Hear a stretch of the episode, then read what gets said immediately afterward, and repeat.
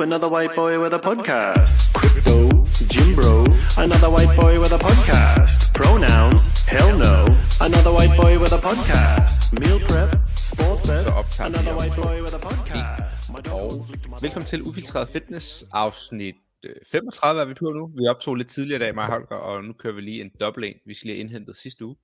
Og øh, vi har fået en gæst med i studiet i dag, eller på vores lille online-studie. Vi har øh, glædet os til nogle uger nu, har vi øh, lige fået det til at koordinere. Vi øh, havde aftalt lidt tid siden, og så er der lige kommet nogle ting i vejen, men øh, nu har vi fået det hele øh, til at spille. Og øh, det er altså været Victor, der snakker. Holger han er lige gang med at putte sin baby, så han kommer på om 10 minutter eller sådan noget. Og gæsten hedder også Victor, og det er Victor Forsman. Og øh, velkommen til, Victor. Tak skal du have. Kan du øh, lige hurtigt fortælle os lidt om dig selv? Bare lige sådan, så vi ved, hvorfor du egentlig er her i dag. En, en lille kort intro. Nej, men Ja. ja jamen altså, jeg har øh, arbejdet med øh, ernæring og sundhed de sidste, øh, det ved jeg ikke, 5-6 år. Øhm, og jeg har en øh, professionsbachelor i ernæring og sundhed, og så har jeg en kandidat i human ernæring. Og øh, den måde, som folk nok kender mig mest, det er, at jeg har lavet rigtig mange sådan informative posts omkring øh, sportsernæring, specifikt til, øh, ja, til folk, der træner meget, og og specifikt i forhold til CrossFit øh, atleter, kan man sige. Øh, så det er nok det folk, de kender mig mest på egentlig. Så du har været lidt inde i, i CrossFit-miljøet i et stykke tid. Du ved lidt, hvad en øh, CrossFitter begår sig med, og hvad vi går og, og laver til Ja. dagligt. Ja, lidt i hvert fald. Det, øh, Og jeg Det tror, øhm, sådan som jeg i hvert fald sådan lærte dig lidt at kende øh, på Instagram, det var fordi, du arbejdede sammen med øh, en af de rigtig gode danskere, øh, André, og Mhm. nok den bedste dansker nogensinde. Øhm, ligesom i den periode, hvor han arbejdede øh, med mange forskellige coaches, han arbejdede ligesom med øh, en tidligere gæst af studiet, øh, Kasper Winter, for at gøre sin styrke stærk, Mhm. kan man sige, styrke god, og øh, så går jeg ud fra, at han arbejdede sammen med dig, for ligesom at få styr på sin kost, at han fik nok at spise og nok at drukke osv. Kan det passe? ja, det er helt rigtigt. Ja. Og er- var det sådan ligesom din intro ind i, i CrossFit-miljøet, eller havde du øh, ligesom været det, der er lidt inde?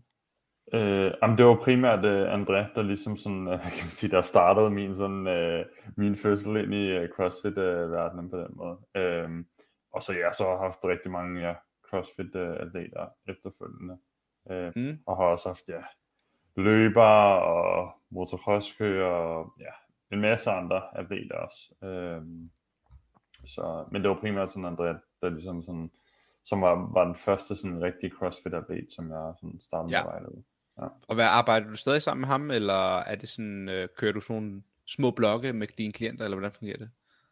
Øh, ej, jeg arbejder ikke sammen med André mere, men øh, man kan sige, de, sådan, når jeg arbejder sammen med en klient, så, så er det typisk i et, i et online forløb, øh, hvor jeg, øh, nu kommer til at lyde rigtig selvjagtigt, men, men, det, men det er sådan, Det er okay. det er typisk sådan et, øh, ja, sådan et online forløb, og så er det typisk sådan en, en ugenlig session, hvor vi ligesom snakker om, hvad der, ja, hvordan det er gået, og hvordan de ting, vi arbejder med, hvordan de ligesom har fungeret, og så bygger man typisk videre derfra. Okay. Ja. Og hvad, øhm, hvad hedder det? Hov, der kom Holger der. Du har jo så, øhm, nej undskyld, jeg mistede lige tråden. Vi tager den lige her. Øhm, bare så alle, der lytter med, også lige er med, hvorfor vi har Victor N. Det er jo fordi, at I har jo spurgt derude meget lidt om kost, og øh, hvordan folk spiser, og hvordan man skal spise som crossfit, og hvorfor det er vigtigt at spise nok, og hvilken type mad man skal spise, proteiner, kulhydrater, fedt, øh, hvilke grøntsager, hvilke supplements, der er noget værd, hvilke supplements, der er spild af penge, øh, green powder, hvilke grøntsager, der ikke er gode, hvilke seed oils, der er dårlige. Og der er ligesom mange myter, der florerer ligesom ekstremt meget. Øh, jeg har lyst til at sige viden, men det er det jo ikke. Øh, info på Instagram. Øh, der er sindssygt mange guruer, der siger det ene, og de modsiger alle sammen hinanden. Den ene siger æg er sundt, den anden siger æg er usundt, den ene siger broccoli er godt, den anden siger broccoli er usundt, og sådan kunne man blive ved. Og der er ligesom sygt mange myter inden for det her, og meget misinformation, og det kan være svært at finde hoved og hale på det. Og det er jo ligesom derfor, at øh, mig og Holger hævde fat i dig, for vi godt vil have nogen, der ligesom kunne skære igennem for alt bullshitten og sige, hey, det her, det er altså bare ikke værd at følge, det her, det er måske et godt råd, og så videre, og så videre. Og det er jo ligesom derfor, mm. Vi har taget dig ind. Så i dag kommer vi til at snakke lidt om øh, de forskellige spørgsmål, vi har fået ind, og så ellers bare sådan nogle generelle temaer som CrossFit, og hvad der er værd at spise, og hvad der ikke er værd at spise. Yes. Mm. Og øh, jeg hiver lige Holger ind her. Hej Holgers. God aften. Du hiver mig lige helt ud af den, fordi jeg skulle have dig et herfra. Har du fået puttet den lille? Jeg har fået puttet den lille, det beklager jeg lige. Det tog lige Ej, lidt det længere tid, end jeg regnede med. Det gør slet ikke noget. Nå, men Holger, hils på Victor, og Victor, hils på Holger. Pæn goddag, Victor. Pæn goddag. Så kører vi. Holger, vi har lige kørt igennem en, en lille intro, hvem Victor er, og hvorfor vi har taget ham med ind. Alle de her myter, der florerer på Instagram. Vi skal sådan ligesom prøve at afdække alle de her, vores algoritmer, der går helt amok med carnivore diet og seed oils og sollys i røvhullet, og jeg ved ikke hvad. øhm, hvad der er rigtigt og hvad der er forkert, og så bare sådan nogle generelle gode tips som crossfitter, hvad, hvor meget man skal spise, hvornår man spiser for lidt, hvornår man spiser for meget, og hvad det gør ved ens krop. Mm. Øhm, så Victor, hvad siger du? Hvis jeg som crossfitter her skal prøve at, øh, ligesom, jeg kommer, og jeg siger, jeg er ligesom André, jeg kommer til dig, jeg vil godt have, øh, have styr på min kost. Hvad, hvad tænker du så også som sådan en crossfitter her? Hvad, har du nogen, som tænker, okay, det er der, det ser jeg tit som crossfitter, de går forkert? Det, som jeg faktisk ser rigtig ofte, det er, at der er mange, der ikke spiser nok faktisk. Altså, tror det er være. Men det, som jeg typisk ser, det er, at at, øh, at der er mange, der træner rigtig meget. Altså, de har en, en sindssyg work capacity og har rigtig meget træningsvolumen, men de spiser egentlig ikke øh, nok. Så det første, jeg egentlig plejer at sige til rigtig mange, det er, prøv at spise noget mere, og så ser vi, hvad der sker. Mm. Og det, som der er rigtig mange, der oplever sådan helt generelt, det er, at deres præstation, den, den, øh, den bliver forbedret, at de egentlig spiser noget mere, og deres kropsvægt forbliver sådan nogenlunde stabil. Okay. Så det, det er sådan, og det er for, for de atleter, der træner rigtig meget, så, så kan det være, altså det kan være, det kan lyde som et rigtig banalt råd, men, men det kan være det her med at starte ud med at prøve at spise noget mere, fordi der er nogen, der træner rigtig meget, og så spiser de nærmest ingenting. Så. Og hvad gør vi så, når vi har øh, 90% af crossfitter, der øh, træner for meget, men har ikke lyst til at spise for meget, fordi vi jo heller ikke tage på, og de øh, har måske en tidligere spiseforstyrrelse, eller det synes, det er lidt ubehageligt at være oppustet. Hvad, hvad gør man så? Der kommer der, er der gået to uger, og du hiver fat i dem igen, og de har måske faktisk lidt svært ved at spise mere. Hvad, ja. hvad gør man så? Jamen, så kan det være at finde ud af, fordi de, ty- de fleste de har typisk øh, sådan et tidspunkt i løbet af dagen, hvor de har mere appetit end andre. Og der, hvor de fleste typisk har, der, hvor de fleste typisk har mindst appetit, det er efter træning. Så det vil sige, at efter træning er som regel et rigtig dårligt tidsrum øh, at spise, øh, og prøve at spise noget mere. Så det handler også om at finde ud af, men hvor er det her tidsrum på dagen, hvor jeg føler, at jeg kan spise noget mere egentlig. Og en anden ting, det kan også være at finde ud af, at man, i stedet for måske at se ens dag som lidt som sådan et, øh, som sådan nogle, som en, jeg kan sige, som nogle lukkede faser, hvor man siger, at jeg må ikke spise noget efter aftensmaden for eksempel, så kan det være at sige, okay, hvis jeg skal udnytte hele dagen som et stort spisevindue, hvor kan jeg så ligesom spise noget mere, eller indtage nogle, noget mere energi. Og det er et sted, som der er flere, eller som jeg har erfaret, det er, at det er typisk noget som under træning, hvor folk ikke får noget energi for eksempel. Og det kan let opnås igennem ved for eksempel at få saftevand, eller en anden energidrik, eller ikke energidrik, men sådan en energipulver i deres, øh, med deres vand, eller spise noget under træning også. Øhm. Og når man så har sådan et atlet som for eksempel André, sådan et, et ordentligt skur på, nu siger jeg et eller andet, 95 kilo, der træner, lad os sige, en morgensession, måske en lille eftermiddagssession, og så igen om aftenen, altså har et ekstremt output af kalorier øhm, mm. og energi, hvor, hvor meget er det, du sætter sådan en atlet på? Altså, hvor meget, er det 3.000 kalorier, er det 5.000? Hvad, hvad er vi oppe at ligge i her? Jamen altså, nu, nu er det et stykke tid siden, jeg arbejder med André, men så vidt som husker, så er det, at øh, jeg tror, han startede ud på sådan noget 4.500 eller sådan noget, cirka.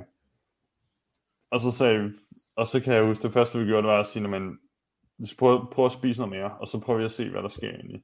Om din kropsvægt, den, den forbliver stabil, eller om du tager på. Mm. Øhm, og så var det egentlig det her med sådan at prøve at få nogle flere snacks ind, som er, som er øhm, som typisk også er en meget god ting, det er at få flere snacks ind, men også det med at få nogle flere kulhydrater under træning. øh, kan også være en rigtig god idé.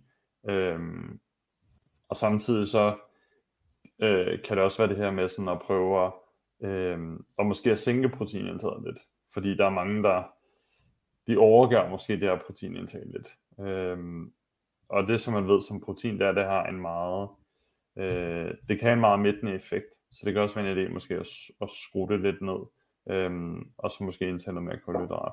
Øhm, og det kan også gøre, man kan sige, det kan også gøre, at man vil have en, en større appetit. Øh, også. Og nu spørger jeg så bare dumt. Du siger, at de skal ligesom sådan have mere mad, og tanken bagved det er, at de bare skal have mere energi. Det går jeg ud fra, ikke også? Yes, lige præcis. Men er vi ikke enige om, at hvis man spiser mere, så burde man jo også tage mere på? Så siger du, de spiser mere, men i princippet så holder deres kropsvægt sig stabil. Burde ja. den ikke tage på, hvis man spiser mere? Eller Nej. Hvad, der går, hvad, hvad sker der der? Jamen, det er fordi, at man har energibalancen, og den øh, ud, det ud, eller udgøres af to forhold. Den udgøres af energiindtaget, og så udgøres den af energiforbruget. Og man kan sige, at den statiske tankegang, det er, at når vi øger energiindtaget, jamen, så forbliver energiforbruget stabilt. Og man kan sige, at hvis, hvis vi skal tage på i vægt, så skal energiindtaget være højere end energiforbruget, som man jo ved. Mm. Det er jo klassikeren, som er et kalorieskud for at tage på. Mm. Men det, som man ser, det er, at det, som jeg har erfaret, som man også ser i nogle studier, det er, når man, hvis man sætter folk til, hvis man overfodrer folk til, det vil sige, at man giver dem flere kalorier, så ser man simpelthen, at der er nogen, de øh, øger deres energiforbrug egentlig tilsvarende. Men de får, mm. en, men de får en fornemmelse af, at de øh, præsterer bedre. De har noget mere sådan, de har en større energitilgængelighed. Det vil sige, at deres celler har mere, ja, det her, de her cellerne har mere energi som sådan. Men de laver i princippet også mere i løbet af dagen. Altså de forbrænder ja. også tilsvarende mere. Præcis, yes. Men hvordan er det så, at de kan præstere mere? Altså hvis de alligevel, hvis du, øh, lad os sige, at jeg kører to sessions af en time, og så siger du, at jeg skal spise mere, og mm. så spiser jeg mere, men jeg begynder så også at træne en halv time mere om dagen, så burde jeg vel ikke præstere bedre. Jeg ligger jo bare mere volumen i min træning. Yes, men så præsterer du også bedre. Hvis du kan, hvis du kan præstere mere træningsvolumen, så må du også kunne, så må du også kunne præstere bedre. Okay, hvis man ligesom kan komme sig fra det, fordi man spiser nok. Yes, ja. Lige præcis. Så det, det er typisk det, der, man kan sige, det er mere sådan, at, at energibalancen er meget mere dynamisk. Det vil sige, man kan ikke, den statiske tankegang var meget det her med, når du øger energiindtaget, når man, så vil du også automatisk, så vil 250 kalorier, hvis du øger energiindtaget med 250 kalorier, men så er det automatisk, øh, effekten vil automatisk være, at du så tager 250 gram på, cirka. Men det vil simpelthen bare, at energibalancen den er meget mere dynamisk egentlig. Så det vil sige, hvis du øger energiindtaget med 250 kalorier, så kan det være, at du, det resulterer i, at dit energiforbrug så stiger tilsvarende 250 kalorier. Altså det er jo meget, det er jo et meget teoretisk eksempel, men, men det er det, man typisk ser det her med, at når man overfodrer folk, så er der nogen, der er ekstremt stor variation i, hvor meget mm. øh, folk så tager på, for eksempel. Og hvordan er det så, når du siger, at sådan som, nu bruger vi bare Andreas som eksempel, det kunne lige så godt være mig eller Holger eller en tredje, at de ligesom skal måle deres mad. Er det så, at de skal til at veje maden og ligesom spise det samme hver dag, så du ved, okay, nu vejer det en gang, og nu spiser jeg det samme hver dag, så jeg ved ligesom, hvad jeg får? Eller anbefaler du folk, at man vejer øh, sin ris, og så vejer man sin grøntsager ved siden af sit kød, og man ikke spiser nogen gryderetter, for så er det svært at veje det hele, eller sådan, hvad... For jeg kunne forestille mig, mm. det er svært at veje sin mad, hvis man ligesom skal være ret præcis i sin måling. Bestemt. Og det er sådan, øh, jeg tror, det er der, sådan, den sådan, tilgang, jeg har, den adskiller sig lidt fra andre, det er, at, at jeg tager udgangspunkt i, lad os sige, du kom til, uh, André han kom til mig og sagde, Victor, det er det her, jeg altid spiser. Og det sagde mm. han til mig, det er det her, jeg spiser 95% af tiden. Nå, men så hvis, hvis vi ved, at det her det er 95% af tiden, så er der ikke nogen, og han laver, lad os sige, han lavede tre målinger på, de, på den 95% af tiden. Men så vidste jeg, at så er det cirka det her, vi har at gøre med, i forhold til energi, mm. protein og kulhydrat så er der ikke nogen grund til, at du tracker resten, så alt det, vi tilføjer ud over, eller laver justeringer, det er noget, som jeg, jeg bare laver egentlig, eller skriver ind. Så man kan sige, mm. de justeringer, der så kommer efterfølgende, de er sådan, øh, ja, det er egentlig bare justeringer. Og man kan sige, hvis du, der er mange, der oplever sådan generelt, folk der bare træner meget, de oplever også, at de generelt spiser det samme sådan i løbet af dagen. Sådan, mm. Det er der rigtig mange, der sådan generelt oplever. At spise sammen til morgenmad, nogen det samme til aftensmad, og nogen det samme til frokost. Og så handler det måske om, hvis man skal lave nogle justeringer, så handler det om at finde de der områder, hvor man måske ikke har tilføjet noget. For eksempel kunne det være, hvis man ikke spiser noget af træning, så kunne det være et godt sted at starte. Fordi det er jo ligesom et, hvad kan man sige, det er ligesom et tomrum, hvor der ikke er tilføjet noget. Hvad gør du det, Holger? Spiser du det samme hver dag? Mm, ja, det, det er sådan lidt i periodevis, men jeg, jeg kører jo nogle gange den der med. Så hvis jeg føler, at jeg er lidt off track, altså jeg er på ingen måde sådan en, der tracker min mad, men generelt så kan jeg godt lide at have et billede af, hvor jeg, jeg kan godt lide at have et billede af, hvor jeg ligger henne i forhold til min fordeling. Og sådan generelt billede, hvis man bare spiser sådan øh, hjemmelavet mad med lidt ekstra olie og smør, så er det, man får generelt lidt for lidt protein og lidt for meget fedt. Altså det er i hvert fald sådan det, jeg har målt alle gange, jeg har kørt tracking på det. Og så mm. kører jeg jo lige en periode derefter, hvor jeg lige tilføjer mere protein og prøver at skære en lille smule ned på fedtet. Ikke fordi jeg gider at gøre noget sådan super meget ved det, men så, så på den måde, sådan, så, så prøver jeg bare sådan at holde lidt øje med det med den måde, på den måde. Men ja, det er sjovt, det du siger med, øhm, med at indtage et ekstra måltid i løbet af træningen. Jeg tænker meget på, jeg hørte øh, en podcast med, hvad hedder han, øh, Huberman, som havde ham her, øh, Andy Gulpen inde, ham der PhD'en i, øh, mm. det er også inden for sportsfysiologi eller noget af den stil, tror jeg. Og han snakker også omkring det der med at, at, øh, energibalancen, og han, han, han bruger den som eksempel, men han bruger den faktisk også i forhold til sådan med væskebalance, så derfor så begyndte jeg og køre det der med at drikke carbs under min træning, og det der, så begyndte at track min mad, og tr- altså tilføje det der, så kunne jeg jo lynhurtigt se, at hvis jeg træner to gange om dagen, og jeg, jeg, jeg lige kører to scoops carbs til hver, altså, til hver træning, ikke, så jeg kommer lynhurtigt op på den der energibalance der, og de perioder, hvor man sådan lige er over det, jeg skal da ærligt kunne sige, at jeg godt kan mærke forskel, når man sådan lige optimerer det bare lige en lille smule, uden at sådan have nogle tal eller data på det selv. Men kan du sådan mærke forskel øh, i din sådan, intensitet, eller hvad, men- hvad mærker du forskel på? For det er sjældent, jeg føler mig sådan sukkerkold, når jeg træner. Jeg føler aldrig rigtig, at jeg har brug for carbs undervejs. Og jeg drikker aldrig noget undervejs. Det burde jeg måske begynde på, men jeg føler bare ikke, at jeg har den der trang til det. Nej, jeg tror, jeg tror, jeg føler sådan, jeg kan mærke øh, energi, energiniveauet hen over en lang træning, den, det kan opretholdes til et højere plan, og så føler jeg også, at min øh, restitution er bedre, hvis jeg sådan lige er lidt mere over det. Okay. Øh, men klart det der med sådan, nu træner jeg ikke sådan nogle sindssygt lange sessions mere, men dem, dengang jeg gjorde det, sådan, hvis man for eksempel havde sådan en to og en halv time om lørdagen, og man ikke gjorde det, så kunne jeg godt mærke, at jeg havde sådan et totalt dyk i min energi derefter. Ja. Hmm. Ja, okay. Men hvad siger du så, Victor? Så har du bedt en klient om det her, sådan, okay, jeg vil have, at du tracker din mad. Lad os sige, du har mig i den. Jeg har aldrig tracket min mad. I hvert fald ikke inden, Jeg har nok ikke gjort de sidste 10 år. Jeg gjorde det, før han prøvede jeg. Jeg skal jo så til ligesom at track min mad, for at kunne være klient hos dig, går ud fra. Nej, ikke nødvendigvis. Hvordan skal jeg så vide, hvis du siger, Victor, jeg vil godt have, at du er oppe og spise 4.000 kalorier om dagen. Ja, ja, og jeg har jo ingen anelse om, hvor mange kalorier jeg spiser Nej. lige nu, hvis jeg skulle være helt ærlig. Hvordan kommer man ligesom videre derfra så? Øh, ja, men, men det kommer, man kan sige, det tager udgangspunkt i, hvad dit mål er, for det første. Altså hvis dit mål er, lad os, ja, hvis dit mål for eksempel er, lad os sige, at, at, øhm, at bibeholde din vægt. Mm. Jeg siger den er det. Så, så behøver man ikke at, at tracke og lave en udregning af ens uh, energiforbrug. Du kan egentlig bare måle på, hvad vejer jeg. Mm. Det er sådan, man kan sige, det at sætte sig op på en vægt, det er sådan rimelig god, sådan, øh, hvad kan man sige, prædiktor eller forudsigelse for, øh, for forholdet mellem energiforbrugerne og, og energiindtag. Øhm, og det kan man gøre, ja, det bliver anbefalet sådan alt mellem, ja, sådan noget, måske alt mellem to til fire gange om ugen og gøre det. Mm. Så har man sådan en rimelig, rimelig fornemmelse af, okay, hvordan bevæger min vægt sig egentlig. Øhm, Ja. Men så lad os sige, at du kommer til mig. Øh, du siger, Victor, øh, jeg, jeg vil godt optimere min kost. Øhm, men du gider ikke track. Så, så det man kan gøre, det er, altså man kan sige, det kræver jo ekstremt meget, det kræver jo ekstremt meget viden fra mig af, fordi jeg skal have en fornemmelse af, når du siger til mig, om jeg spiser en skål havregryn til morgen, så siger jeg dig, hvor stor er den her skål havregryn? Mm. Nå, men den er, den er sådan en medium størrelse. Nå, Så har jeg en idé om, hvis det er en medium størrelse, og det ikke er med top og sådan noget, sådan en standard portion, så er det måske 800 gram havregryn. Nå, men 100 gram havregryn, der er sådan 11-12 gram øh, protein i, for eksempel, hvis det er det, vi skal til udgangspunkt i.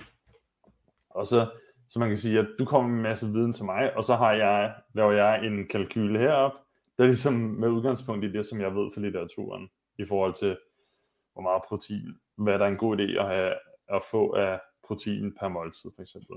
Og per og kulhydrat per måltid, også i forhold til, hvordan din træning den egentlig er timet. Øhm, eller hvordan, ja, hvordan dit, dit kulhydratindtag, hvordan det er timet i forhold til din træning også. Så, så man kan sige, at, at den måde, jeg laver vejningen på, det er, det, det er ikke tracking faktisk. Det er det for langt størstedelen, der, der anbefaler jeg faktisk ikke at track. Øh, Okay. Det er jeg også lidt glad for, du siger, fordi ja. vi, jeg har på fornemmelsen, at der er mange, der tidligere har haft sådan lidt, øh, især hvis man har haft lidt spiseforstyrrelser, som jeg fornemmer er ret prævalent i det her miljø. Øhm, og folk, der har sådan svære forhold til mad. Og det er svært at have et naturligt forhold til mad, når man er atlet, fordi på en eller anden måde, så ser man det mere som en form for energi, end man ser det som mad. Men det der med, at man skal track det, det kunne jeg bare forestille mig, kan give nogle svære problemer med et forhold til mad, at man ligesom sådan bare hele tiden måler alt, og så når man ikke kan måle det, så kan man gå og blive nervøs for, at har jeg nu målt det rigtigt, og var det forkert, og er det for meget for lidt, osv. osv. Så det lyder også rart, at man ligesom bare kan måle sin egen kropsvægt i stedet for, som så sikkert også kan bringe en masse problemer med sig senere hen, men øh, det er jo så Ja. måske ikke lige så stort et problem for topatleter, kunne jeg forestille mig. Nej, man kan også veje, altså man, man kan også veje sig i mindre grad, det vil sige, at måske veje sig to gange om ugen, og så øh, i stedet for at gøre det fire gange om ugen, det er jo også en, hvad kan man Mm. sige, mindre ek- eksponering over for noget, altså over for sin egen vægt, som jo godt kan være en anden konfrontation af, okay, altså, det kan jo, det kan jo, hvad kan man sige, afføde så mange tanker, det med at stille sig op på en Mm. vægt. i forhold til også, når man scroller på so- sociale medier, altså alle de Ja, præcis. Ja. Og, og du siger, når de fleste sådan atleter, du arbejder med over en bred kamp, de spiser for lidt, så du vil godt have, at de spiser mere. Var det sådan, vi forstod det? Yes, ja. Og det, det er fordi, at crossfitter, vi simpelthen bare dyrker så meget. Altså sådan, det er jo også et, et spørgsmål, der er sådan lidt svært at putte øh, ord på, men lad os sige, du arbejder med en bodybuilder, og han kører et eller andet split, mandag, tirsdag, onsdag, torsdag, fredag, kører han arme, øh, ryg, ben. Han ved ligesom helt præcis, hvad han laver hver eneste uge, og det er meget nemt for ham at udregne, hvor mange kalorier han forbrænder. Han vejer 85 kilo og er 81 høj, og det putter han bare i en øh, udregner, og så lige siger det ligesom, du forbrænder x antal kalorier. Men for en crossfitter, så dyrker vi jo for det første meget forskelligt hver dag. Altså vi kan lave forskellige workouts, vi kan lave forskellige længder, der kan være kæmpe udsving, altså nærmest en times udsving fra dag til dag, og intensitet og vægt osv. Og, og det kan være ekstremt svært at vide, hvor mange kalorier man forbrænder. Og det må det jo gøre det svært for dig som kostvejleder så, eller som, som en, der hjælper her, at vide sådan, hvor meget skal man egentlig spise? Fordi at, hvor meget har jeg egentlig forbrændet i dag? Og hvordan, hvordan, Mm. ligesom, hvordan gør du op med det? Jamen det, altså, det, det er du ret i. Det er jo ekstremt svært. Altså, Mm. mm. det, det er du fuldkommen ret i. Øhm, så man kan sige, der er det igen det der med sådan at forholde sig til, altså at forholde sig til, hvis, det, hvis, man, hvis man vejer sig, så forholde sig til, hvad er det vægten, den egentlig siger.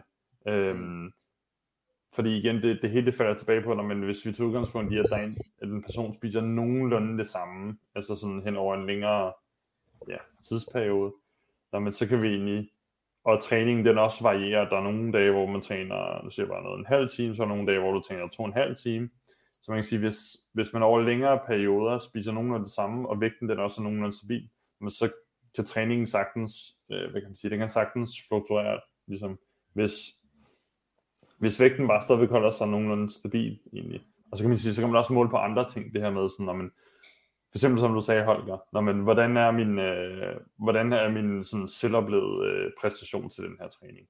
Altså, er den, er den at, jeg, at min øh, præstation den dykker efter to timer, eller er den, at den dykker efter en time eller noget, eller hvordan er sådan min egen sådan opfattelse øh, af, sådan af min egen præstation?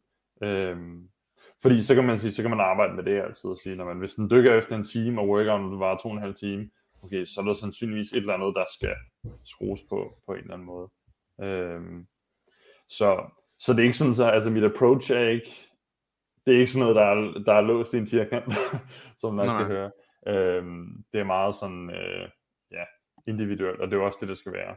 Altså, Ja. øhm, på en eller anden måde. Men der er selvfølgelig nogle generelle guidelines, altså sådan i forhold til sådan timing, og i forhold til øh, sådan noget efter træning, og før træning, og Jamen, jeg vil egentlig godt høre lidt om uh, dine guidelines til sådan noget kost inden træning og under, fordi at Mm. der har været en del spørgsmål, nu har jeg fået en, jeg tror 20-30 der, 35 spørgsmål, og det er ikke fordi, jeg har listet dem op sådan uh, individuelt, men der har været en del, der spørger ind til sådan noget morgenkondi eller morgentræning, hvor de skriver sådan en eller anden variation, at jeg træner ret tidligt, og jeg har svært ved at nå at spise inden, eller jeg har, jeg synes, det er ubehageligt at spise inden. Er det okay at træne på tom mave, eller f- fasted cardio står der, eller... Jeg lige til at sige øh, det. sådan- altså sådan, er det, vi, jeg har en idé om, eller ligesom man, man har jo hørt og læst meget om, at du vil godt have carbs inden træning, lidt fordøjelige hurtige carbs, og du vil egentlig også gerne have lidt undervejs. Men så synes jeg, der har været meget på nettet her med tiden, med sådan noget fastet cardio, at hvis du øh, har lavt blodsukker, og du begynder at dyrke cardio i en vis zone, så kan du ligesom få en masse gavnlige effekter. Og det er bare svært at finde hoved og hale, sådan, skal man spise carbs, inden man tager til træning om morgenen, så man gør det fastet, hvad er bedst, hvad er ikke bedst, hvad er din øh, tilgang til det? Vi, vi skal måske lige sætte setting så for, hvad, hvem er det, vi snakker om, fordi jeg kunne forstå på det andet. Det varierer jo også utro, utrolig meget, men altså, som udgangspunkt en crossfitter, der ikke får nok, så altså, er det ikke det, der er sådan af casen, kan man sige. Jo, det tænker jeg da.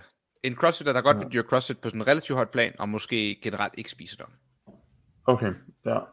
Altså hvis man har svært ved at få noget ned øh, før træning, øh, altså uanset lad os sige, at hvis det er fast føde, man er svært ved det, øh, så kan det være det her med at gå til noget, som du selv sagde, Victor, gå til noget, øh, sådan et eller andet flydende, sådan øh, nogle hurtige carbs, det vil sige et eller andet sådan saftevand, øh, energipulver, øh, juice skal også være en øh, idé. Øh, men hvis man ikke har, hvad kan man sige, hvis man slet ikke ligesom kan holde noget ned, hvis det kun er vand, lad os sige det det, øhm, og man skal lave en sådan condi workout, der er sådan er rimelig hård, jamen, så bliver man nødt til at finde ud af, okay, er der andre måder, jeg kan finde ud af, eller er der andre måder, jeg kan mindske træthed på egentlig? Og der er koffein genialt. Altså koffein, det er, øh, det er go-to i forhold okay. til at mindske træthed. Fordi man kan sige, når man påbegynder en træning øh, fastende, ja, det vil sige om morgenen, ikke at spise noget, Mm. Nå, men så vil du opleve, du vil opleve mere træthed. Øh, Det afhænger selvfølgelig af intensiteten og hvor lang den er. Men hvis det er sådan en, jeg ved ikke, hvor lange de der morning cardio sessions er. Sådan time? en halv time til en time. Ja, Ja, halv time ja. til en time. I hvad i zone hvad? Ja, men nogle gange er det jo intervaller op i zone 4-5, og andre gange er det bare en time i zone 2. Det er jo sådan lidt forskelligt. Det er jo det der med CrossFit, Okay. det er jo forskelligt hver gang. Ja. Øhm, så man kan sige, at i de, altså uanset hvad, så er det en god ting at få noget øh, koffein. Fordi uanset om det er en zone 2 workout, eller det er en zone øh, 4-5 workout, så vil koffein have den effekt, der, min- der gør, at, man, at trætheden bliver mindsket egentlig. Altså man, man vil simpelthen svært ved at opleve træthed.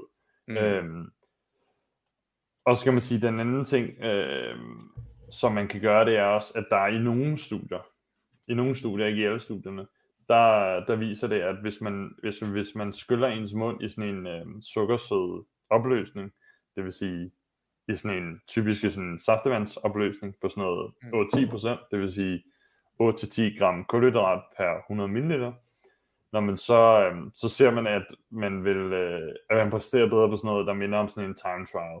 Og man kan sige, at en time trial, det kan i nogen, i nogen grad kan det overføres til sådan noget spurtagtigt. Altså sådan noget interval-ish noget. Så det kan også være en mulighed at skylle munden simpelthen bare i et eller andet sukkervand. Det lyder jo som noget, man ser i sit Instagram feed, det der. Ja. Skyld Men- munden i men så du siger- altså du har altså, så vi siger, lad os sige mig, jeg skal op og træne klokken 6 i morgen tidlig, og jeg kan ikke lige kværne en banan, fordi jeg får sådan lidt, jeg kan ikke lide at spise om morgenen. Så anbefaler du, at man lige tager en koffeinpille eller en kop kaffe, og prøv at drikke noget, drikke nogle kulhydrater. Altså det er ikke godt at køre det fast, synes du. Øh, nej, ikke som udgangspunkt. Man kan sige, fordi det, som man har, det, som man har fundet ud af, det, som man troede førhen, det var, eller ikke førhen, sådan i måske sådan noget 2000 og, ja, sådan noget 2018, 19, 20 stykker, og lidt tilbage også. Mm. Det var, at man, man troede det med at køre i sådan noget, lave sådan noget train low, det var jeg også selv meget fan af på et tidspunkt, train low, det vil sige, at man trænede med glykogenlager, der var forholdsvis øh, tømte. Altså glykogen, glykogenlager, det er, jeg vil sige, det er selve øh, lageret af øh, brændstof i musklerne. Hvis man trænede med et brændstof, der var lavt i musklerne, så så man, at tilpasningerne til, øh, altså til at bruge mere fedt som brændstof, de var ligesom forøget rigtig meget. Udfordringen, det så man sådan, når man, ligesom, når man tog muskelbiopsi af folk, efter de havde lavet det der, så så man, at alle de der gener, de var bare mega spiket sammenlignet med, hvis du trænede med for eksempel kulhydrat. Øhm, altså imens du indtog kulhydrat. Men øhm, problemet er, at man ser bare ikke, at folk de forbedrer deres præstation over længere tid. Altså man ser, at de bliver bedre til at bruge fedt som brændstof, men det er ikke noget, der giver bedre præstation. Så derfor så er anbefalingen egentlig, at man prøver, alt, man, man prøver så vidt muligt at træne med en høj mængde kulhydrat i ens øh, system. Okay, så ligesom prøv at fyre noget kulhydrat inden om morgenen, og Yes. jeg kan bare tænke, i mit hoved, når jeg tænker, så tænker jeg sådan, "Nå, det er jo bare godt, hvis jeg kører på tom mave, fordi at så, hvis jeg kan præstere på tom mave, så kan jeg også præstere, præstere den dag, jeg skal have nogle kulhydrater. Men det er måske den forkerte tilgang. Ja, fordi man kan sige, at formålet med træning, det er at blive bedre. Så det vil sige, at hvis du kan skabe, så, hvis du kan skabe de bedste forudsætninger for, at du kan præstere rigtig godt til den træning, Mm. Så er det jo ligesom det, man, altså vil du gerne kunne præstere rigtig godt, fordi så kan du få de bedste tilpasninger, der er muligt. Men hvis du træner øh, på tom mave, Mm. så har du ikke de bedste forudsætninger for at kunne præstere godt. Egentlig. Plus der sker Og- også nogle andre ting i, i forhold til sådan, øh, restitution også. Og hvor mange gram carbs snakker vi så om? Sådan, er det 30 gram carbs? Er det bare lige en, øh, en shake? Øh, altså et proteinshake? Eller skal vi bare have øh, noget karpulver i vand? Altså, hvor meget er det egentlig, vi skal bruge i en, sådan en morgensession der? Jamen, altså, de typiske anbefalinger, eller det, som man ser sådan helt generelt i videnskaben, det er, at lige så snart man øger mængden fra øh, kulhydrat fra, fra 0 til 10 gram, så forbedres præstationen. Egentlig. Så man kan sige, at alt over 0 gram er egentlig godt, men sådan de generelle anbefalinger, det er sådan noget, altså, altså jeg vil typisk anbe- anbefale for en helt almindelig crossfit, sådan noget 30 til 60 gram i en time, på en times træning. Okay, og så også undervejs. Så jeg, jeg kværner min shake, tager ned og cykler, og så i pausen af intervallerne, så kører jeg også saftevand, eller øh, Gatorade, eller whatever jeg har. Yes, det kunne være en meget god mulighed. Og så igen skal jeg load op på carbs lige efter træning, hvis jeg skal forstå det ret, ikke også? Jeps. Men vi ender jo op i et ekstremt carb. Ja, sorry Holger, du kan. Jamen, er det er sådan, jeg har også bare forstået, at det skulle også være rigtig godt for i forhold til at, altså, øh, hydration, at man også har carbs med ind, at man får det, de, altså det går direkte ind i musklen sammen med væsken. Det binder bedre, er det rigtigt forstået også, ikke? Ja, altså, ja, altså øh, kulhydrat, det er med til at, hvad kan man sige, at få drive mere væske ind i musklerne, tænker du, eller hvad? Ja. Ja, altså noget kulhydrat er, er nok bedre end altså, slet ikke noget kulhydrat, i forhold til at binde noget mere væske. Øhm, så, men, men jo, altså efter en træning, det er jo hele tiden fordi, at man kan sige, som når du træner, når du træner meget, så er du hele tiden, kroppen den er jo hele tiden i gang med at restituere. Altså hele tiden. Uanset hvordan, altså uanset hvordan der ledes. Fordi der går, man siger, der går faktisk rigtig mange timer, fra du laver en workout, til du er fuldkommen restitueret for den workout. Problemet er bare, at du når at lave rigtig mange workouts, inden du når ligesom at blive restitueret for den workout, du lavede. Øhm, så derfor så er det rigtig vigtigt det her med sådan at fylde op også efter træning. Uanset om du har drukket den der fucking Gatorade under træning også. Okay. Så bare lige hvis man sidder her og lytter med, og man vil have nogle råd til sin træning. Øhm, og det gælder vel egentlig også, om det er morgen eller eftermiddag. Men carbs inden, carbs undervejs, og gerne carbs lige bagefter. Og vi snakkede, ja. sådan noget, du siger 30-60 gram, eller 0-60 gram inden, cirka 30 gram undervejs, og så igen carbs lige bagefter. Ja. Hvad så med protein lige bagefter? Altså, skal du køre øh, protein og carbs lige efter din træning? Jamen det afhænger Man, af... da jeg var lille, kan jeg huske, det anaboliske vindue, det var jo på 3 sekunder, ikke også? Altså, det var meget snævert. Og nu er det anaboliske vindue vokset lidt, og jeg hørte det op på to timer.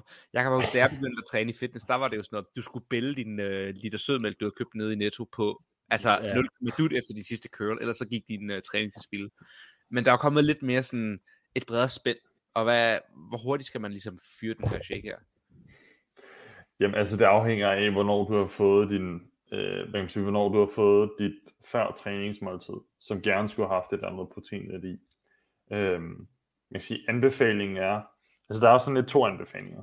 Det er, at man sådan, at man, at man spiser et protein et måltid hver 3. til 5. time. Hmm. Eller, der er også en anden anbefaling fra en, øh, en anden artikel, en anden videnskabelig artikel, der hedder, at, at der skal gerne gå 4 til 6 timer mellem øh, to måltider, hvor at træningen har foregået i det tidsrum.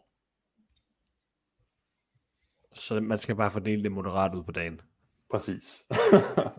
Men, hvad, Ja, men hvad så med, øhm, nu kommer vi jo så lidt ind på nogle af de her myter, men sådan, jeg synes bare, i hvert fald min algoritme på Instagram, altså udover at der er konspirationsteorier og fitnesspiger med, jeg ved ikke hvor lidt tøj på, så synes jeg, at der er også mange myter med sådan noget, jeg ved ikke om jeg vil kalde det myter, fordi de virker jo egentlig reelt nok, og der er noget af det, der er bakket op med data, hvor jeg kigger på studierne, så virker de egentlig som ordentlige studier. Men det her med fasting generelt, altså folk der snakker om 18 timers fasting og et 6 timers spisevindue og så videre, er det noget, du øh, anbefaler, så længe man kan få sin, lad os sige, 4.000 kalorier inden for det vindue, eller er fasting bare, er det bare noget, der florerer på nettet, som egentlig i realiteten ikke fungerer ordentligt, eller hvad er din holdning til det?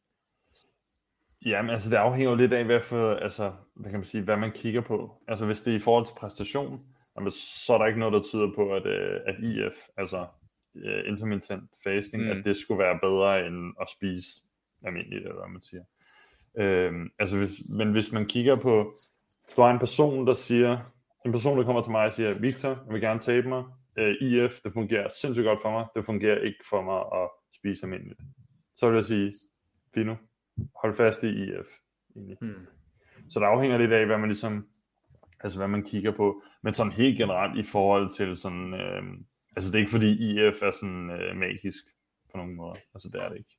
Så fasting for en crossfitter, det er et no-go. Øh, ja, det er i hvert fald ikke præstationsfremmende. Det er det ikke. Men er det ikke også det, man siger generelt omkring kost og øh, al det vejledning, der er omkring det, at, at den bedste, altså den bedste kur i gåseøjne, det ved jeg godt, man ikke må sige mere, at, at nogen er på kur, men det er den, man sådan, det er den, der fungerer for dig. Altså, og det, det, det, det gør også bare, at det er et umuligt svar at svare på, men altså, jeg har da også hørt flere, der, der bruger det her som, øh, altså IF, som øhm, eksempel på, at, at det, kan, det kan godt fungere. Jeg ved også, øh, nu følger jeg også ham Bio Lane på Instagram, han laver også en masse artikler, og sådan skriver omkring det, og han siger også det der med, at det er jo ikke fordi, der er noget, der er bedre eller dårligere, hvis det fungerer for dig kun at spise i fire timer om dagen, fordi du så ikke, på de fire timer, så er det umuligt for dig at få mere mad ind i munden, Altså, du kan ikke, Mm. Ja. du kan ikke overspise på fire timer, men hvis du får lov til at spise hele dagen, så kommer du til at overspise. Hvis det er Mm. sådan, det fungerer for dig, så kan det jo godt være, det er det, der er bedst, men altså for, øh, som du også selv siger, hvis man, nu, nu er vores fokus i den her podcast nok mere performance-orienteret i CrossFit, og man gerne vil blive bedre der, så er det nok ikke Mm. lige vejen at gå, vil jeg heller ikke sådan umiddelbart. Hvad så med, øhm, Victor, du ved sådan noget, øhm, det var noget, der florerede, det er ikke lige så populært længere, men jeg synes et par år siden, det var det her, if it fits your macros. Mm. Øhm, hvad, hvad var forkortelsen? If it fits your macros. I, I, Y, øh, FM, ikke også?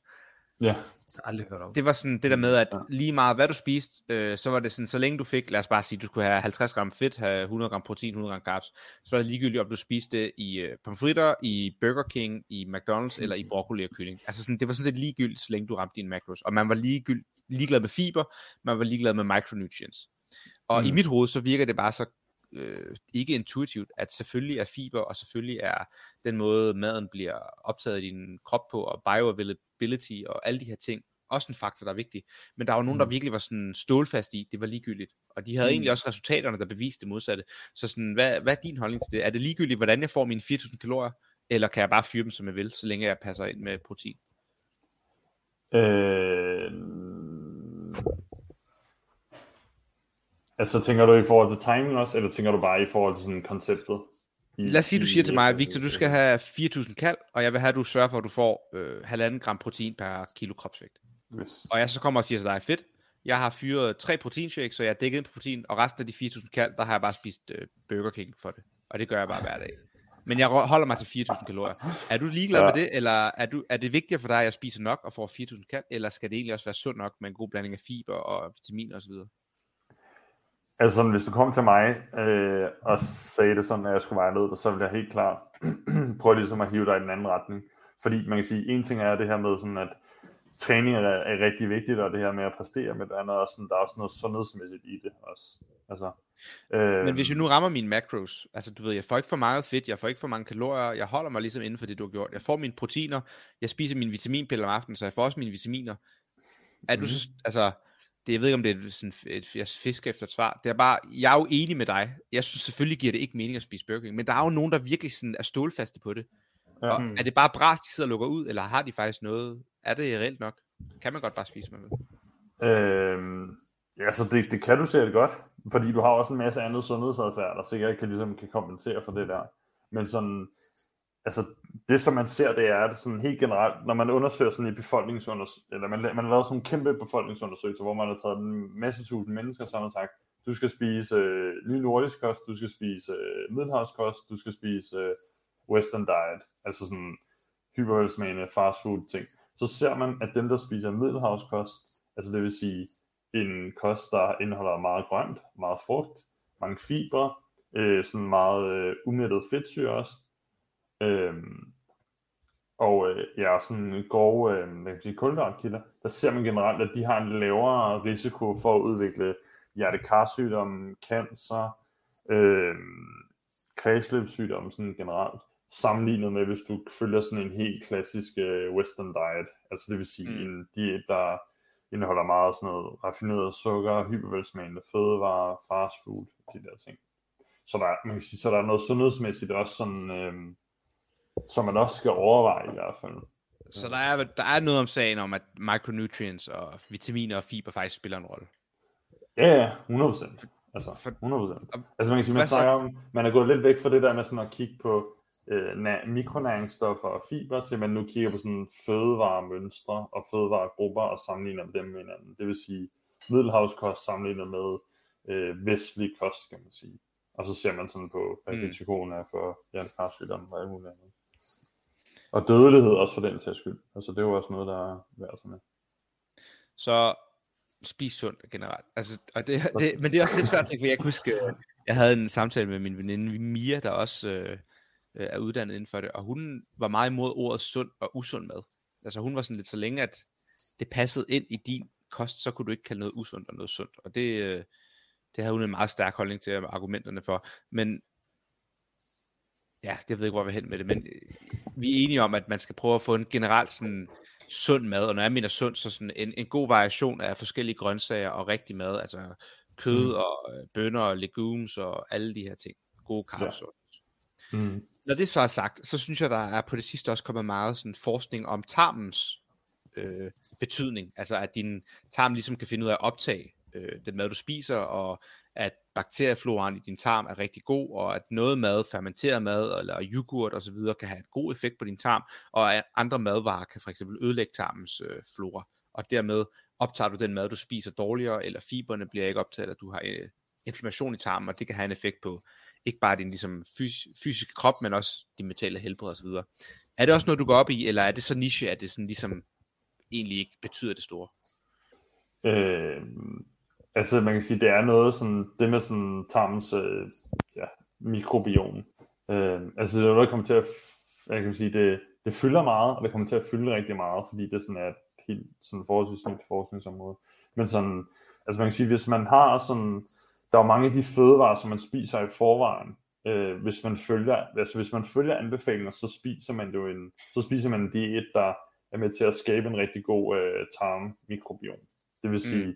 Spise øh, masser af frugt og grønt, øh, spise øh, hvad hedder sådan noget, plantebaseret primært, spise sådan, øh, hvad hedder sådan noget, fuldkorns, øh, hvad kan man sige, fuldkornsprodukter, øh, også det her med sådan mejeriprodukter er også rigtig godt i forhold til ens øh, mikrobiom. Så hvis man følger anbefalinger, så spiser man egentlig en kost, der, der ligger rigtig godt i forhold til at, at have en sund øh, mikrobiom. Eller en, ikke en sund, en øh, sådan, man snakker ikke om sund mikrobiom, man snakker om sådan en, man sige, en, en mikrobiom, der sådan er mange øh, bakterier i.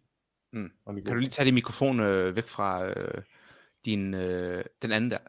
Anden side. Sådan der. Yes, yes. Der. Ja, den så lidt drevet. Fint nok. Tak.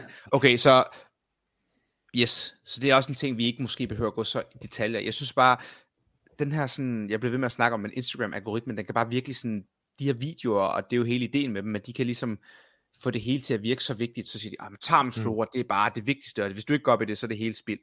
Og hvis du øh, ikke spiser laktosefri mælk, som er syrnet i 6 dage i Mongoliet, så er du heller ikke i så, altså sådan, det bliver meget sådan, det bliver bare så specifikt nogle gange, og man kan virkelig blive fanget af det, men det er rart at høre, at der er nogen, der har styr på det, der siger sådan, hey, selvfølgelig er det vigtigt, men der skal ligesom være styr på det hele billede. Mm. Det er Mhm. ligesom vigtigt at have de her gode vaner.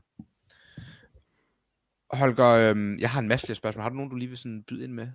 Eller mm. noget, du tænker, der Nej, jeg synes alt det der med Instagram trends og sådan noget, det synes jeg er så meget sjovt, sådan lige at høre, altså hvad tankerne bag, hvad du har tanker bag det, men øh, sådan det, den eneste, sådan jeg sådan lige havde, er med, havde med, jeg er sådan lidt øh, kørt over i det, det ved jeg ikke, om Victor fortalte det, jeg er hele natten, så jeg er lidt træt i dag.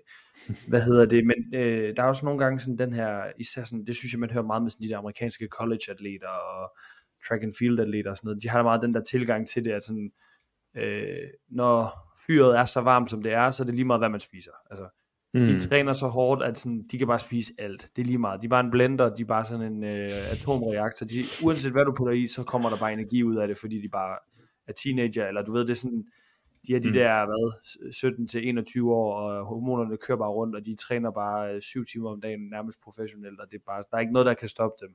Og der er der jo tit den der tilgang til det, som om at sådan, der skal bare noget, altså det, det er lige meget hvad, jeg kører bare Skittles og cheeseburgers og alt muligt, det, det, Mm. it doesn't matter, altså det kører Mm. bare. Ja. Og det, men den, det, ja, det var egentlig sådan det, jeg havde med, sådan jeg godt lige ville snakke om, men jeg synes, jeg kom meget godt rundt om det, da du lige fortalte om det her med de studier, der hvor du siger, at de her, hvis man sådan kigger på, hvordan man kan spise sådan, øh, som livsstil, eller det er jo nærmest en livsstil, Mm. det du siger, det er noget med at leve sådan lidt mere ny nordisk, eller øh, Mm. middelhavsagtigt og sådan noget, og, øhm, Ja. Men jeg synes bare, det er meget fascinerende, derfor jeg synes også tit, man, man, man, man sådan kommer ned i det der hul med, at Øh, der, jeg synes tit, man hører den der udtalelse om, sådan, at en kalorie er en kalorie, og jeg ved godt, at når dem, der siger det, sådan, øh, at det, hvad hedder det, vanecoaches og så videre, det er også fordi, de har en anden agenda, og det er ligesom, Mm. det er et andet issue, de prøver at takle med de her personer, men jeg synes bare, det er så misvisende at sige det, Ja. altså, og, og jeg føler, man kan sådan helt, folk kan nærmest misbruge det til deres egen fordel, det der med sådan, om en kalorie er en kalorie, og det, der er jeg også meget enig med Victor, det der med, at man bliver også nødt til sådan at se på det, altså få noget varieret kost ind, hvor man får hele paletten rundt øhm, dækket ind på den, så det var ingen spørgsmål, det var mig, der lige havde et eller andet at sige. Alright, Victor. Men altså, ja, men det, jeg har... øh, Nå, sorry, du kører. Nej, altså det er jo bare for at sige, at, at, at det med sådan for eksempel middelhavskost, det er noget, man har forsket, altså, altså noget, man har forsket meget i, og det er noget, man har lavet nogle kæmpe store undersøgelser i. Altså, så det er, så det er noget videnskab, der ligesom er sådan, det er rigtig god videnskab, der ligger bag det. Mm. Altså sådan det her med sådan at spise for eksempel middelhavskost, eller sådan, man kan sige, middelhavskost minder meget om de danske kostråd. Øh, også. Så hvis man følger de danske kostråd, så vil man så vil man være rigtig godt beskyttet, var det vil jeg sige. det er som sådan en uh, claim for sexlinjen. Men... det, er, jamen, det er faktisk bare sjovt, du siger det der, fordi ja. mig og Victor, vi har jo måske sådan, i CrossFit, der er det meget, der får man jo også meget fra amerikanske medier og sådan noget, og det, det, det bliver jo bare meget hurtigt sådan, at man, uh, det ene og det andet og det tredje, og det skal være så fancy, at vi putter nogle nye ord på det og sådan noget, men vi havde, vi lavede en podcast med en af Danmarks bedste løbere i CrossFit-øjnene, så det er bare Danmarks bedste løber, Jakob Simonsen. Og han, mm. der var sådan, da vi så spurgte ind til hans kost, så han bare sådan, men, øh, han prøver bare at få de der seks stykker, øh, hvad hedder det, frugt og grønt om dagen. Og jeg var sådan tænkte, what the fuck, det har jeg ikke hørt nogen sige, siden jeg gik i folkeskole, så jeg gik efter. Men det var, så det var bare altså en anden sportsgren, hvor sådan atletik, det er måske meget mere low-key, og der er man bare et helt andet sted. Sådan, jamen, så længe jeg får nok kost og grønt, eller hvad hedder det, frugt og grønt, og så jeg spiser efter sådan de gængse normer, så, så er det nok meget godt hvor man mm. måske også bare overkomplicerer det helt vildt, når man sådan skal blive så amerikansk og så fint lige pludselig. Jeg synes bare, det var så dejligt nede på jorden, da han sagde det der, han var bare sådan, ja, man skal bare have, se om jeg får de der 600 gram frugt og grønt om dagen, så tror jeg meget godt med. True.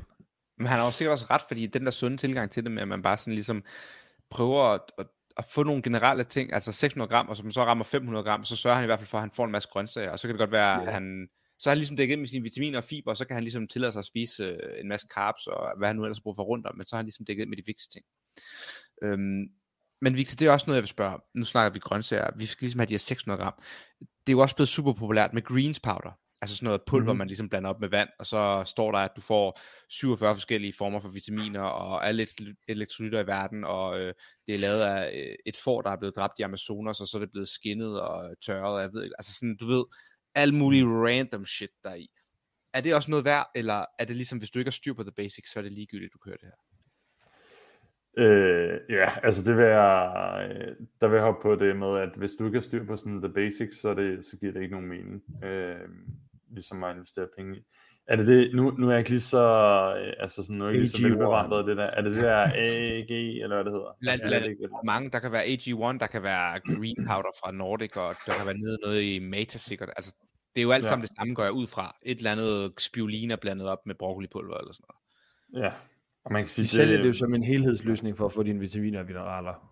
Ja. Præcis, og det jeg ligesom frygter, når du tager det her, det er, at man så glemmer at få sine grøntsager, fordi man tænker, nu har jeg fået min green shake, så behøver jeg ikke spise mine grøntsager og så får man ja. måske ikke helt det, man har brug for. Eller hvad? Er det, er det så godt, som de lover, eller er det lidt hokus pokus? Altså det, som videnskab viser, det er, at det, det som man altid fik at vide af ens forældre, det er at spise mad. Altså det, det er det, man har fundet ud af i videnskaben, det er, hvor man sammenligner sådan det, man kalder fødevarematriser. Det vil sige, hvor man sammenligner hele fødevare med, hvad kan man sige, fødevarens enkelte sådan, øh, komponenter. Og der finder man ud af, at, at hele fødevare, det har nogle, hvad kan man sige, det har nogle yderligere effekter, end, end, hvad kan man sige, end de enkelte næringsstoffer til sammen. Mm.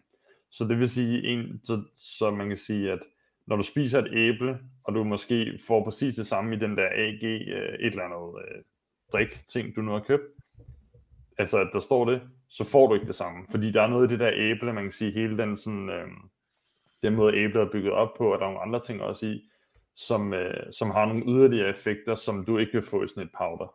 Altså, mm. Det vil du aldrig nogensinde få i sådan et powder. Mm. Nej, det er øh, det samme med, at øh, hvis du spiser en appelsin kontra drikker et, appelsin, et glas appelsinjuice, det er heller ikke det samme. Øh, nej, altså... Ja, nej. Det, det, det, var, det, det, for, det var for simpelt, ja, eller hvad? Ja, altså man kan sige, at øh, det er jo faktisk sådan en anbefaling, hedder, at du kan godt drikke et, et glas appelsinjuice, kan godt øh, udskifte et stykke frugt, men to, to glas appelsinjuice, appelsinjuice kan ikke udskifte to stykker frugt. Men, men det er sjovt, men, men jeg ved, hvad jeg, synes, jeg, har, jeg synes, jeg har hørt, at hvis du spiser et æble i forhold til at drikke glas æblejuice, så når du spiser ligesom æble, der har du både det der med, at du tykker, så udløser du en masse enzymer, der hjælper med at nedbryde det, mm. og du mm. har sådan nogle fibre, og sukkeret er mere, er ikke lige så let tilgængeligt, som det er i en juice, hvor det bare går direkte i blodet. Hvor du så har en lidt ligesom sundere ja, nu bruger jeg ordet sund, men det er måske det forkerte, du har en, en anden måde, at kroppen optager næring på fra at spise selve æblet, end at drikke æblejuicen. Hvor at hmm. man i alle mine øjne ville synes, det var bedre for kroppen at spise æblet. Er det forkert, eller er det... lidt også for simpelt? Øh, altså det vil altid være bedre at spise æblet, end at drikke juicen. Altså, fordi Mm. du får bare noget mere, som jeg sagde, man, man får bare noget mere, når man spiser hele fødevare versus, at få en vitaminpille, eller, Mm. eller at drikke en shake, eller hvad det nu er. Altså du får bare noget mere, øh, Ja. som man ikke kan, jeg kan sige, genskabe i et eller andet powder. Alright. Vi er ved at nærme os øh, næsten en time allerede, så vi prøver lige at skynde os lidt, så vi ikke holder der hele aftenen, Victor. Men øhm, bare lige for at opsummere lidt hurtigt, hvad vi har snakket om. Øh, lad være med at træne fastet, hvis I laver CrossFit. Prøv at få jeres carbs inden, under og efter. Øh, især om morgenen, hvis I dyrker CrossFit. Spis mere, end I lige tror. Og du sagde det her med, hvis man har brug for at track det, I behøver nødvendigvis ikke track det sådan på en vægt, men I kan track jeres egen kropsvægt og sørge for, at I ligesom ikke taber jer hen over en uge, men at I ligesom holder jer stabile, hvis det er målet, eller i hvert fald gå by, by feel, eller med følelsen, har jeg god energi til træning, så gør du i hvert fald noget rigtigt. Mm. Øhm, Victor, sådan et spørgsmål her, som sådan, øh, noget du har ændret mening på inden for kostverdenen de sidste fem år. Har du haft en skarp holdning til et eller andet, som du så har gået tilbage, eller videnskaber har ændret sig, så du, giver du ikke de råd længere? Har du noget der? Sådan, I fem år siden skulle I køre carnivore eller keto, og nu er du sådan der, fuck det, det vil jeg ikke aldrig gøre igen. Øh, altså jeg var jo meget det der, if it, uh, if it fits your macros, var jeg meget. Øh, og så var jeg meget sådan, hellere, øh, hellere for meget protein end, end for lidt protein. Altså det vil sige sådan noget, øh, gerne sådan noget 3 gram per kilo kropsvægt, frem for 1,2 til 1,6 gram per kilo kropsvægt. Øh, var jeg meget. Øh, og så var jeg meget sådan en, at der findes, at der, ude, at der findes øh, nogle fødevarer, som i sig selv er meget skadende, altså for os som, som mennesker. Altså sådan, det havde jeg en sådan en nærmest sådan, hvad kan man sige, en syg overbevisning om. Øh, Mm. Altså jeg var overbevist om, at, øh, at det, hvad hedder sådan noget, øh, hvad fanden er det, man køber hos bageren? Hvad fanden er det, den hedder? Brunsviger. Øh, nej, øh, ikke brunsviger. Øh, nej, hvad fanden, det er bare den kategori, sådan overordnet kategori. Og bagværk. Bagværk, Gluten. yes. Yes, bagværk. At bagværk i selv, at det var, øh, at det var sådan, øh, det kunne man aldrig, det kunne man aldrig nogensinde spise. Altså, det, Det, var, det tror jeg jo stadig på. Jeg er jo omringet af Ja. jyder, der elsker. Men, ja. Øhm, så, så det er sådan noget. Men hvad har sådan, ændret, hvad, hvorfor er det, du har ændret holdning til, at øh, bagværk er okay nu, i forhold til for fem år siden? Øh, jamen fordi, der er nogle perioder, hvor det godt kan give fint nok mening. Altså hvis du nu for eksempel øh, har svært ved måske i en periode øh, at få nok energi, og du er i en Mm. periode, hvor du skal have nok energi, så kan det måske give fint nok mening at få måske bare lidt bagværk. Ikke at nødvendigvis, du skal bare kun køre bagværk og skittles og burger ind, men at der er sådan, at du kan godt måske have lidt plads til et eller andet, der er meget, sådan, meget ekstremt energi, energitæt, for eksempel. Ej, det der, det er vand på Astrids Mølle, min kæreste. Hun elsker bagværk. Hun lever over det, og hun har fuld sixpack, og er en af de mest fedte mennesker, jeg kender. ja. Alright. Holger, har du noget mere, du lige vil sådan spæde ind med, inden vi siger uh, tak for aften? Øh, ikke lige umiddelbart. Jeg har lige fået at vide, at øh, der er nogen, der har kørt fast, ud, kørt fast ud i min græsplæne lige ude foran mit hus. Jeg skal Åh, og skubbe en bil hjem fem minutter. Ja, ud at skubbe, ud at skubbe dig. Ej, Victor, øh, vi siger tusind tak, fordi du vil med og øh, give os Tusind sådan tak. et lille øh, generelt overview med noget kost. Det kunne være spændende at have et, et mere i fremtiden, hvor vi går lidt mere i dybden med nogle ting. Men ja. Øhm, for sådan overall sundhed og ting, så var det rigtig rart lige at, at få lidt øh, ord på det fra en, der ved noget om det, som ikke er os. Øhm, hvor kan man finde dig henne på Instagram? Jamen, du kan finde mig på øh, Victor Forsman. Øh, ja, bare Victor Forsman. Og Victor med øh, K. Og Forsman med to M'er. Yes. To N'er, undskyld. Har to ender. Og hvad er sådan et forløb hos dig? Hvad, hvad tager man for sådan et forløb? Er det... Øh, Jamen, der tager man øh, 1600 om måneden. 1600. Og det ja. inkluderer kostplan eller kostvejledning, og det er for crom- competitive CrossFit og her for Danmark også. Ja, ikke nogen kostplaner. Ikke noget kalorietracking. Hvis du ikke vil track, så er det helt fint. Find. Alright. Jamen Victor, øhm, jeg trykker på end record her om lidt, og så kan vi lige tage snak videre i uh, backroom.